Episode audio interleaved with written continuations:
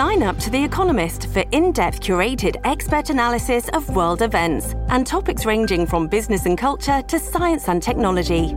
You'll get the weekly digital edition, online-only articles, curated newsletters on politics, the markets, science, culture and China, and full access to The Economist Podcast Plus. The Economist is independent journalism for independent thinking. Go to economist dot com and get your first month free. This episode is brought to you by Shopify. Whether you're selling a little or a lot, Shopify helps you do your thing, however you cha-ching. From the launch your online shop stage, all the way to the we just hit a million orders stage. No matter what stage you're in, Shopify's there to help you grow. Sign up for a one dollar per month trial period at shopify.com slash special offer, all lowercase. That's shopify.com slash special offer.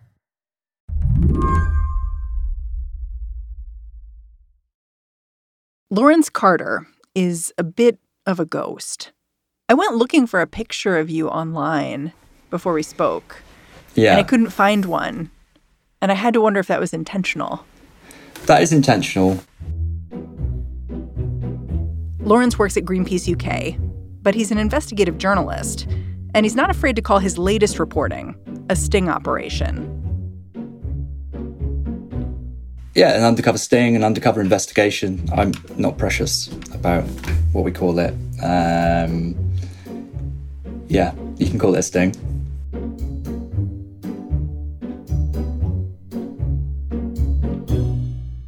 This sting was focused on ExxonMobil, one of the largest oil companies in the world.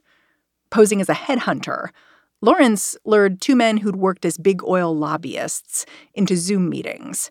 Then he pressed record.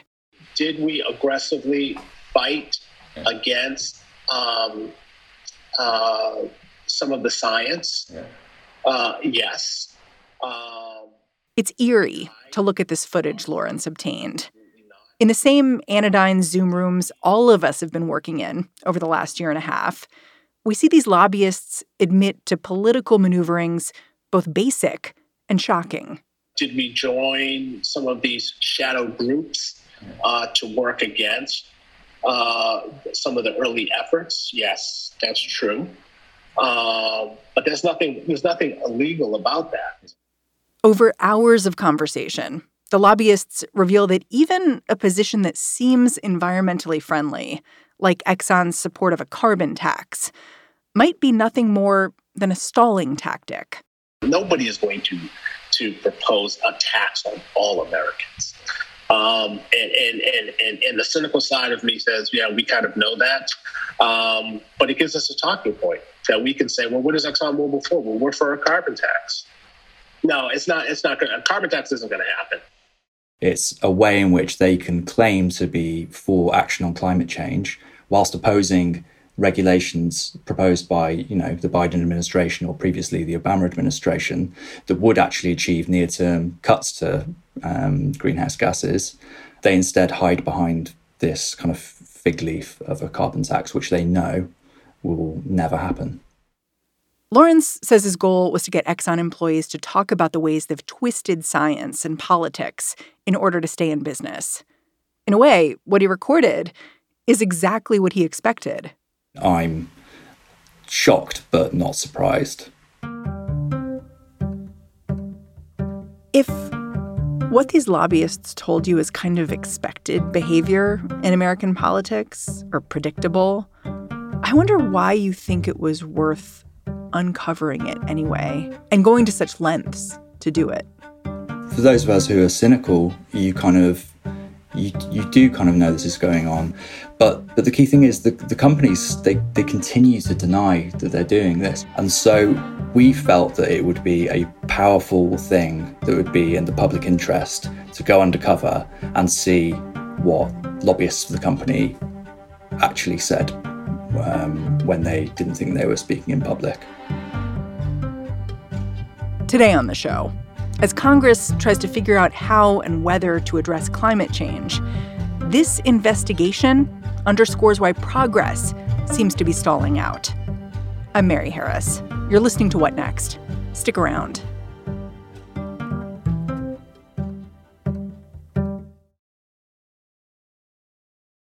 This episode is brought to you by Discover. When it comes to your finances, Discover wants you to know they are the credit card that is always there for you. With twenty-four seven U S-based live customer service, everyone has the option to talk to a real person anytime, day or night. Yep, that means no more waiting for, quote, normal business hours just to get a hold of someone. We are talking real service from real people whenever you need it. Get the customer service you deserve with Discover. Limitations apply. See terms at discover.com slash credit card. Lawrence Carter had very specific reasons for wanting to zero in on ExxonMobil in particular. Unlike a lot of other companies, he says, Exxon uses trade associations to cloak the way they operate in D C. That means there isn't much on the record about what the company's been advocating for. Sure, there are press releases saying Exxon supports the Paris Climate Agreement, but Lawrence wanted to know what the company stood for behind the scenes. If it had been possible to, you know, submit a bunch of freedom of information requests, go through the regulatory filings, speak to the usual sources that I talk to, and get to the bottom of what the company has been up to in lobbying on, on climate policy, then we would have done that because, you know, it's a lot more straightforward, a lot less resource intensive, and potentially has the same result. But what we found was that they were not leaving that kind of usual trace of that lobbying activity. And so we felt that it was kind of strongly in the public interest to go undercover and get to the bottom of it. The process of getting to the bottom of Exxon's lobbying strategy with an undercover sting was a little mundane, Lawrence says. He didn't launch straight into creating a false persona, for example. Um, it's way more boring than that, I'm afraid. It's So you're not, like, putting on prosthetics and it's not exciting. Well, you're not wading into the kind of that aspect of the investigation at the start because you're spending a lot of time building up a strong kind of evidential basis for why it's in the public interest to go undercover. I know that in the U S, it's not really in the journalistic toolkit in the U S. Um, no, not in the same way it is in the U K. Yeah, it very much is in the U K, to the point where there's kind of conventions and um, best practice around it, and which we follow. And so that best practice is to conduct a public interest balancing test. So you're weighing the kind of privacy concerns over using subterfuge with the evidence that suggests that doing so outweighs outweighs that in terms of it being in the public interest. And so I spent a lot of time building up this case. You know, the document um, runs into about fifty pages. So I spent a lot of time building up that case before my editor would sign the project off. So you made like a fifty-page argument for why you needed to go undercover, and that was your first step. Yeah, and that took a long time. So once you did that, once you convinced your bosses, what did you do then? So my editor actually had the idea of um, posing as a recruitment consultant because he thought that that would be a way you could approach individuals within a company in a way that they would be willing to talk to you about what they do. Headhunter, essentially. Yeah, headhunter, yeah.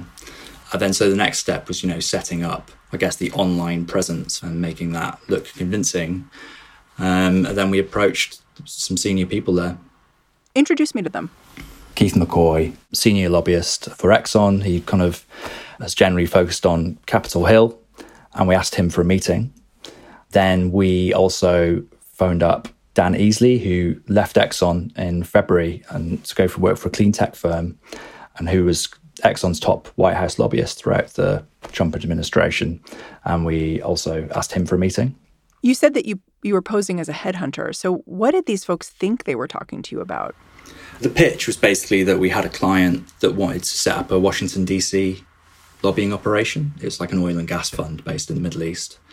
And they were a big client of ours. And that enabled us to, you know, really ask a lot of questions about their approach to lobbying.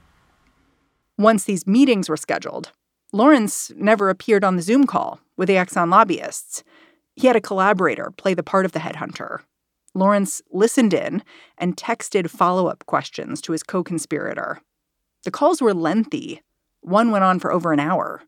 I guess people quite like talking about themselves. Um, huh. I mean, I don't love it. It makes me feel uncomfortable, but um, some people do. Can we go in like point by point and talk about some of the things that your investigation revealed?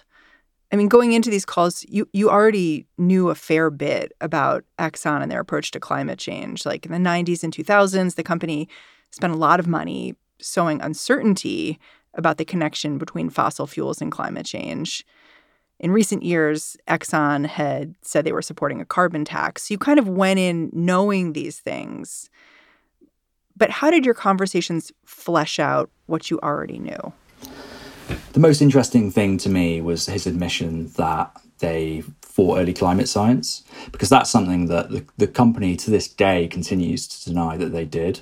And here in this recording, you can hear Keith McCoy say, "Did we fight the science? Yes." Did we aggressively fight yeah. against um, uh, some of the science? Yeah. Uh, yes. Um, did we hide our science? Absolutely not. Yeah. Um, did we? What a lot of groups have been accusing them of is actually that they had done all this climate research, which kind of concluded that climate change was a significant threat, and that they were contributing that quietly behind the scenes in academic circles. But then in public, they were speaking very loudly about problems with the science and, and, and sowing doubt about the climate science. But they've always been keen to kind of shift the debate away from those accusations and to just say, look, we didn't bury our science, we didn't hide our science. See, we published it in this journal, or, you know, here's us speaking publicly about it. But the actual accusation is that they misled the public on climate science. Did we join some of these shadow groups uh, to work against uh, some of the early efforts? Yes, that's true. Uh, and then he sort of reiterates the fact that they'd done that through shadow groups, to which we believe he's referring to the kind of this vast network of think tanks and other pressure groups. Places like the Heritage Foundation. Yeah, exactly, or the Heartland Institute, that really helped shift the whole debate in the U S on climate change to kind of a very bad place, and which Exxon played a leading role in, and um, according to investigations, spent at least thirty million dollars funding. And so, you know, Mister McCoy alludes to that, yet the company continues to deny that it did any of those things. And so that was really powerful to, to me. Yeah, Keith McCoy really lays out a strategy for Exxon. Stuff like, you know, basically get the company itself away from anything like congressional testimony, like send in a trade group instead, send in a third party who's going to represent your interests but not associate whatever's going on with the brand itself. And then use these shadow groups, as you said, to support whatever stances they have. It's it's never really fully articulated what those groups are. So I think what they do now is work through groups like the American Petroleum Institute or the American Fuel and Petrochemical Manufacturers Association or the American Chemistry Council. And they do that for a, a few reasons. The first is, as Mister McCoy says, is to send in the whipping boy. So if someone, for example, like Ro Khanna is trying to do now. Progressive congressman. Yeah. If they if they want to pull the C E O, Darren Woods, in front of a congressional inquiry, they say that that's just because that inquiry wants to beat up Darren Woods. So what they try and do instead is send in the, quote, whipping boy to take the beating. And that is someone from the American Petroleum Institute. So A P I goes up to the Hill as A P I with coalitions. They they get partners, they, they try to bring in some other partners, such as the National Association of Manufacturers, the U S Chamber of Commerce, uh, American Fuels and Petrochemical Associations, A F P M. It's just associations, no companies. Now, companies feed into that privately when we have meetings, but the public face of it are the associations. They go to the Hill, they have these conversations. And, and, and, and that tamps down the, the, the, the rhetoric, it tamps down the excitement. You can see it clearly in, in the comments that he makes about forever chemicals. These are pollutants that persist in the environment that have been linked to cancers. The debate right now is it's a forever chemical. So once it's in the waterway, um, it's there. You know, there's no cleaning it up. So, I mean, it's, there has to be that component as well, is, is, is how, how, how can you get it out of the waterways? He says we don't want it to be known as the ExxonMobil chemical because because Exxon, I think their point is that Exxon's brand is even more controversial than Forever Chemicals. And so they, if they were involved, it would do the debate over Forever Chemicals a disservice. It's quite an admission, really. And so instead, they've been working with the American Petroleum Institute and the American Chemistry Council to try and kick the can down the road in terms of the um, efforts to legislate. He boasts that um, they had the idea of requesting a study into Forever Chemicals so that, you know, there would be a delay until actual regulations came in into force. And he said that they won that.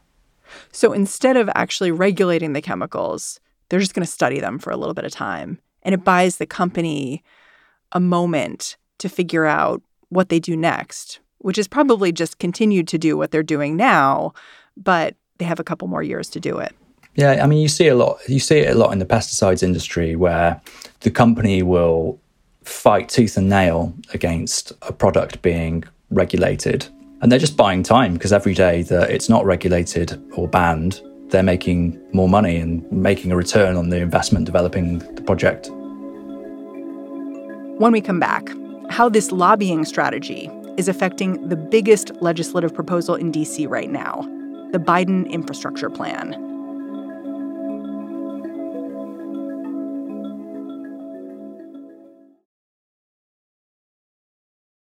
Wyndham Hotels and Resorts makes travel possible for all. Whether it's the long haulers looking for a great cup of coffee, a roomier rest for the on a whim road trippers, or a place to make summer memories with the whole family. No matter who you are, where you're going, or why, with twenty-four trusted brands to choose from like La Quinta, Days Inn, and Super eight, your Wyndham is waiting. Get the lowest price at wyndham hotels dot com. Restrictions apply. Visit website for more details. This episode is supported by F X's Clipped, the scandalous story of the twenty fourteen Clippers owner's racist remarks captured on tape and heard around the world. The series charts the tape's impact on a dysfunctional basketball organization striving to win against their reputation as the most cursed team in the league. Starring Lawrence Fishburne, Jackie Weaver, Cleopatra Coleman, and Ed O'Neill. F X's Clipped, streaming June fourth, only on Hulu. One of the interesting things about your journalism is that you realize listening to it that for Exxon, this isn't just about fighting climate change or the science. It's just about money. Dan Easley, the former Exxon lobbyist who you spoke to, he talked about how the Trump administration was a huge win for Exxon. What were the big wins you got out of, out of Trump? You should Google ExxonMobil announcement and Donald Trump. You know, the, the wins are such that it would be difficult to, to, to categorize them all. I mean, tax has to be the... But the biggest win of all wasn't anything environmental. It was a cut to the corporate tax rate. The reduction of the corporate rate and um, was, was, you know, you know, it's probably worth, I don't know, billions to Exxon. Um, So, yeah, I mean, there were... And so you realize how much these things are intertwined, where Exxon is such a massive company that that cut to the corporate tax rate was huge for them, allows them to keep doing what they're doing. It was just interesting to me that it's not just about climate change. No, and and and, and their approach to Biden's American jobs plan, you know, the big two trillion dollars infrastructure package. Yeah, the infrastructure package. It was just as much about making sure that they didn't have to pay for any of this climate stuff as it was about the threat that that stuff in terms of, you know, like subsidies for electric vehicles posed to their business interests. So they've got a kind of very strong incentive to make sure that that bill was as small as possible. And Keith McCoy in particular is really transparent about how they're doing that, which is just going to senators who they think are moderate or they may be influenceable, especially someone like Joe Manchin or Shelley Capito, who's also a senator from the other senator from West Virginia, and making the case. And Keith McCoy even says he's speaking to their offices once a week, which seems like a lot. Yeah, exactly. And he also talks about how they'd set up a meeting between Biden's close friend, Chris Coons, and the Exxon C E O so that they could get through to the president via his friend if they could. And so I think some of the senators have said he's exaggerated his um, access to them. But you can see that, that what the strategy is, and you can also see what the result has been in terms of that infrastructure package, which is a much smaller bill, which, like Mister McCoy aimed for, has been stripped back largely to roads and bridges, and which the vast majority of climate spending has been stripped out of. So it seems, you know, there could have been other forces at play, but it seems Exxon has gotten what it wants. Yeah, it's funny because as you were doing your reporting and work, of course, the Democrats were in the middle of negotiating over this infrastructure bill. And there was a moment a couple of weeks back where Joe Biden got in front of cameras and said, you know, we have a deal. Joe Manchin was there. None of us got what we all that we wanted. I clearly didn't get all I wanted. They gave more than I think maybe they were inclined to give in the first place. But this reminds me of the... But I wonder if you saw that tape and you saw it a little bit differently. You kind of knew what might have gone into that deal. Yeah, I certainly did. I kind of saw that this was exactly the deal that Exxon wanted. And, you know, looking at that statement that was made, I think, on the, the White House lawns and seeing the many of the senators that Mister McCoy boasted of having spoken to, you could kind of see how these compromise packages come to be. It's quite, it's quite depressing stuff, to be honest. Exxon has responded to Lawrence's sting. C E O Darren Woods said the comments of former Exxon lobbyist Dan Easley and current Exxon lobbyist Keith McCoy are entirely inconsistent with the oil giant's work. McCoy issued his own mea culpa on LinkedIn. He said he was embarrassed by his comments and that they don't represent Exxon's positions. Despite all this, Lawrence says it's possible Exxon is nudging towards change. In the last year, Exxon's competitor B P has made aggressive climate goals, aiming to be carbon neutral by twenty fifty. And now there's evidence of tension inside Exxon itself. Earlier this summer, activist investors managed to replace three members of the company's board of directors with people who want to push the company to focus on clean energy. I think their ability to continue to maintain that they're like a good faith actor on climate change is going to be very difficult for them. And, you know, really they should be thinking about how they can like reflect on on the happenings over the last few months, whether that's this story or the shareholder activism, and think about, you know, is the strategy we're currently pursuing the right one? Because now speaking to investors, like, they don't think it is. Hmm. That's interesting. I mean, you you sound kind of optimistic to me that you think like, okay, maybe there's a turning point here. Having seen a similar thing happen to B P and them change to an extent, you know, the jury's still out on that. You know, I do think that companies like Exxon, there's a, there's a, there's a possibility that they will shift. And, I, and personally, I think that's pretty important to, um, you know, it's a three hundred billion dollars company. It's very influential. Um, it's very global. And if it were to kind of, I guess, see the light and become more of a sort of good faith actor on these issues, then it would kind of, you know, it would be like very helpful to um, efforts to tackle climate change. So I'm not naive, you know, it's just one small development in a much sort of longer story about kind of how we tackle the climate crisis. But you know, to tackle a big problem like climate change, you need lots of small things to happen. That's all you can ask for as a reporter, really, that like you you shine a light on something and people sit up and pay attention. Lawrence Carter, thank you so much for joining me. Thank you so much for having me. Lawrence Carter is an investigative reporter for Unearthed, a journalism project from Greenpeace U K. And that's the show. What Next is produced by Carmel Del Shad, Daniel Hewitt, Elena Schwartz, Mary Wilson, and Davis Land. We are led by Allison Benedict and Alicia Montgomery. And I'm Mary Harris. I'm at Mary's Desk if you want to go find me on Twitter. Meantime, I'll catch you back here tomorrow.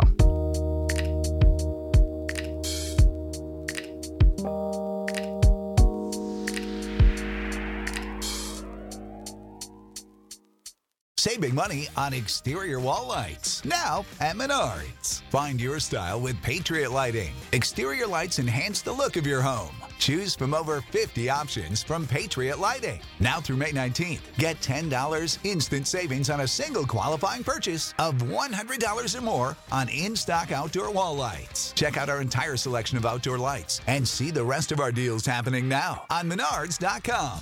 Save big money at Menards.